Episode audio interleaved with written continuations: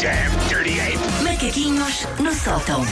Meu bem, o que nos trazes hoje? Provar que és burro. Sou muito burrinha. Vamos a isto. Ah, eu faço parte daquele estereotipo muito clichê da pessoa que foi para letras porque não percebe nada de matemática. Eu, é. gos- Presente. eu gostava de facto de letras, não fui a contragosto, mas fugir da matemática era um plus. Estou contigo nisso. Eu sei, até hoje, a custo, fazer a regra 3 simples. É a única coisa que eu aprendi nas aulas de matemática que eu ainda faço são regras 3 simples. Mais do que eu. E consigo perceber que a manteiga aumentou 53,43€ o quilo desde a última vez que fui ao super. Pronto, é o que eu percebo de matemática, fico-me por aí. Aliás, ah, eu casei-me com um engenheiro informático para poder fazer o outsourcing de todas as contas da minha vida cotidiana. ele que trata, ele que sabe.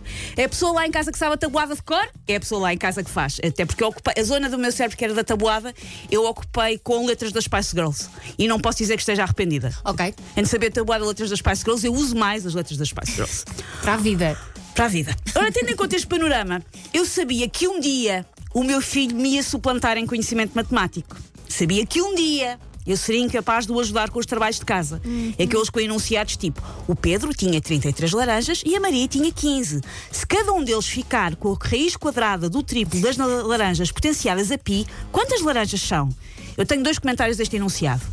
O primeiro é que o Pedro e Maria têm demasiadas laranjas. e isso não é uma alimentação equilibrada, parece só que estou numa nau a tentar evitar padecer de escorbuto. Não é uma boa ideia. E a segunda coisa é que, para mim, o único pi que faz sentido na matemática é, que, é aquele que serve para censurar as asneiras que eu digo, exatamente quando vejo um problema matemático. Misturar letras com números nunca foi boa ideia. Foi boa ideia. Ora, o que eu não sabia é que o dia de eu ser suplantada cognitivamente em termos de matemática pelo meu filho Foi ontem, para aí, não? ia chegar com o João com apenas 5 anos. Ai, meu Deus. e sem estar sequer na instrução primária. Pré- Eu estava a pré-escolar, não é? Está. Uhum. E a culpa é de duas instituições. A primeira são os desenhos animados da RTP2 chamados Number Blocks, que são os preferidos do João e que são basicamente uns cubinhos a fazer contas durante meia hora. Ele Mas adora é- aquilo. Isso é ótimo. É assim. O Era Uma Vez na Vida. Sim, voltou também a está a dar, dar está a dar também na RTP2. Ah, os number blocks são uns cubinhos a fazer contas e enche a patrulha pata, que eu bem sei que o Marshall nem sabe preencher o IRS. E a segunda instituição culpada por eu já ter sido ultrapassada pela direita é o pai da criança. Claro. O tal que lhe dá molhos na matemática e que resolveu ensinar com sucesso. É porque ensinou e ele percebeu. É porque a mim ensinam e eu não percebo. Se não lhe percebeu os números primos. Ah, E por isso, do nada, volta e meia João está a brincar e pergunta: Mãe, o 53 é um número primo? E eu não sei. Eu não sei se o 53 é um número primo, filho. Eu fico só com vontade de chorar e de o meter a morar precisamente em casa de uns primos, entre as os montes, para não ter que ser confrontada diariamente com a minha burrice.